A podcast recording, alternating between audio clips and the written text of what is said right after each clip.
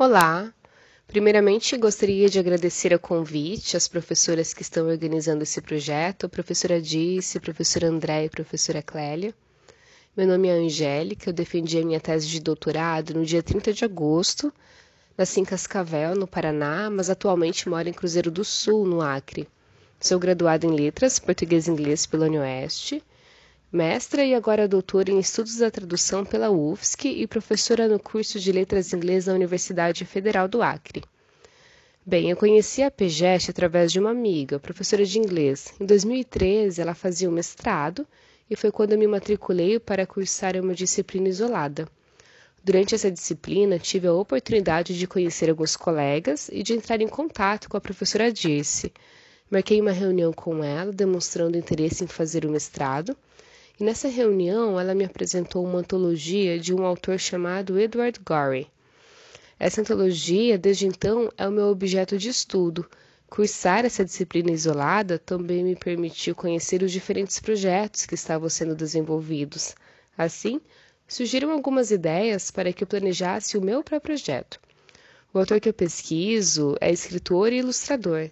Ele escreve textos narrativos em verso e em prosa sobre diferentes assuntos, às vezes assuntos polêmicos e complexos, mas que ele trata com naturalidade, em alguns casos de forma humorística, mas muitas vezes grotesca. No mestrado, eu escolhi duas obras dessa antologia para realizar uma tradução. É, as obras eram The Doubtful Guest e The Ghastly Crumptines. The Doubtful Guest é um poema que narra a história de um monstrinho que aparece na casa de uma família e passa a viver com essa família e fala, faz coisas esquisitas, como comer pratos, se esconder na sopeira ou arrancar os capítulos dos livros. A outra obra, The Ghastly Crumptines, é um poema narrativo que cada verso se inicia com uma letra do alfabeto, sequencialmente, e narra a forma como uma criança morre. Todos os versos são ilustrados, e na maioria das vezes essas ilustrações mostram uma cena anterior àquela descrita no verso. Os versos nessas duas obras contêm ritmos e ritmos. São textos curtos, sem muitos detalhes, e isso gera um distanciamento no leitor. E esse distanciamento faz com que o leitor ache graça, até pode gerar uma sensação de desconforto com aquilo que é narrado, em alguns casos pode até chocar o leitor, mas no geral há comicidade. Então, durante o mestrado, eu desenvolvi uma tradução comentada, eh, analisando as rimas, os ritmos, propondo um texto que preservasse, na medida do possível, esses elementos poéticos. Após concluir o mestrado, me mudei para Cruzeiro do Sul, no Acre. Poucos meses depois lançaram um edital de concurso público na UFAC, fiz esse concurso, Fui aprovada e nomeada no mesmo ano, e foi quando eu comecei a dar aulas no curso de Letras Inglês. Eu trabalho com disciplinas como literatura inglesa, literatura norte-americana, língua inglesa, tradução em língua inglesa. Já no meu segundo ano de UFAC, eu tive a oportunidade de desenvolver um projeto de iniciação científica com duas alunas envolvendo tradução. Também trabalhamos com Edward Gorey, selecionamos alguns limeriques para analisar se havia características nonsense e propor uma tradução comentada.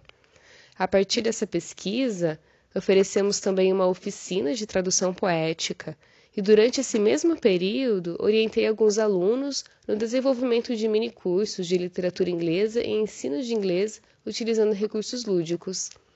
Em 2018, promovemos a primeira semana de letras inglês do Campus Floresta.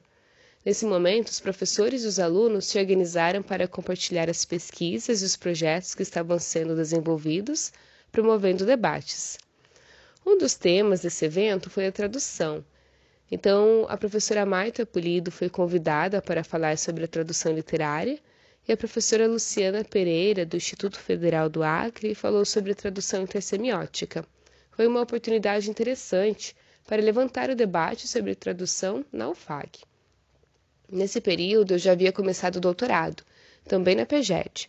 Participei da seleção e em agosto de 2017 me matriculei. A professora Dirce continuou sendo a minha orientadora e o projeto de doutorado deu continuidade ao que havia iniciado no mestrado. A antologia Amphigore, que é o meu objeto de estudo, traz 15 livros, um deles contém apenas ilustrações. No mestrado, eh, nós já havíamos traduzido dois livros, então, para o doutorado, a proposta era traduzir os outros 12 livros.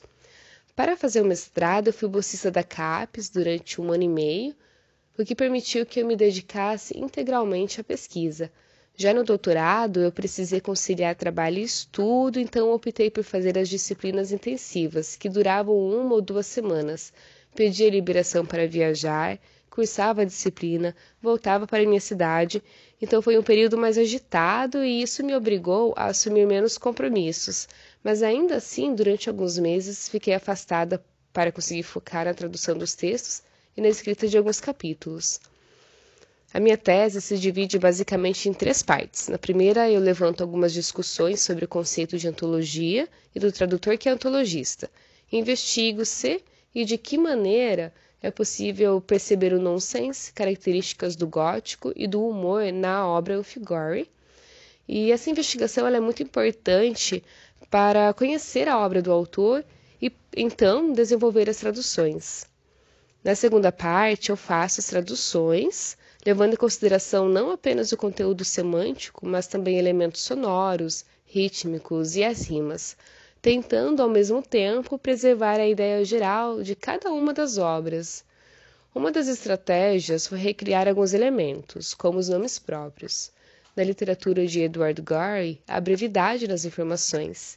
E essa brevidade e os efeitos sonoros e rítmicos dos poemas fazem com que aconteça um distanciamento entre o leitor e a obra, algo que é necessário para que o nonsense e o humor ocorram. Então, esses elementos não podem ser ignorados nas traduções. A terceira parte da pesquisa traz uma discussão sobre a relação entre as ilustrações do autor e o texto verbal.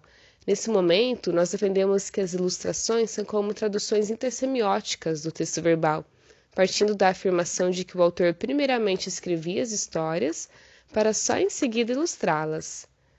Concluindo o doutorado, eu volto para Cruzeiro do Sul e já tenho alguns projetos que pretendo desenvolver. Um dos objetivos é publicar as traduções que realizei e publicar também alguns artigos que venho desenvolvendo que são frutos das pesquisas que fiz, mas quero também levar para o Campus Floresta, em Cruzeiro do Sul, a oportunidade de pensar e desenvolver outras traduções e projetos de traduções, promovendo debates e reflexões sobre as diversas áreas da tradução. A tese de doutorado ela é, na verdade, o início dos meus estudos, pois com certeza há muito ainda o que pesquisar nas obras de Edward Goring. Bom, um dos livros que eu traduzi durante a, o doutorado ele traz 60 limerics. O título dessa obra é The Listing Attic.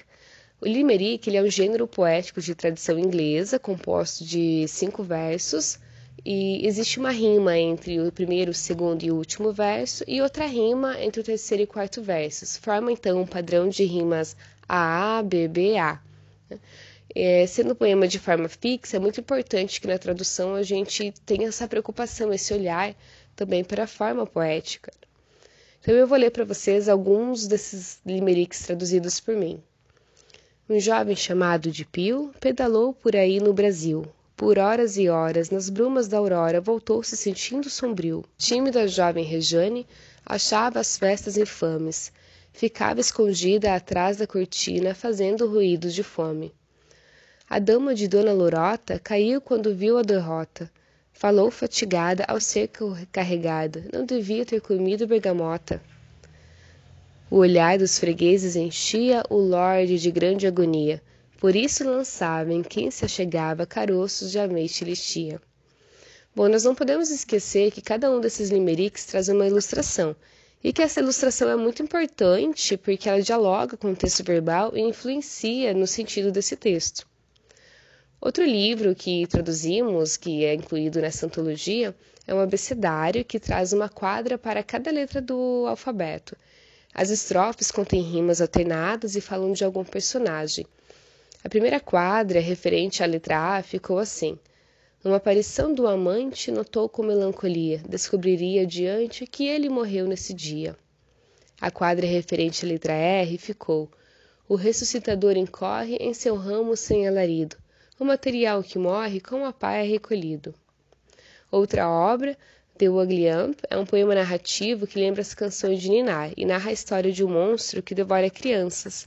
Esse monstro é ilustrado, ele é uma criatura grande, um pouco desengonçada, e conforme o monstro se aproxima da casa das crianças, o tom do poema também vai mudando e ficando mais sério. Vou ler um trechinho para vocês. Tindolele, tindolalá, o ugly ump mora lá. Come sacos de sopa e sombrinhas, maçanetas de bronze e taxinhas. Como é das cortesas seguro, outros hábitos são obscuros. Balança lá, balança lá, o ugly ump saiu da toca. Nós passamos a infância sem dores, construindo colares com flores. De trás do morro, o ugly ump, correndo vem, cabump, cabump. Bom, há diversas outras obras e poemas. É, Gore fala sobre diversos temas, mas é, para encerrar, eu trago um limerick que eu criei é, com a tentativa de descrever esse autor. Então, o nosso o limerick é: quem será esse autor insolente que mistura humor com suspense, satiriza criança e narra matança? É o Gore, autor de Nonsense.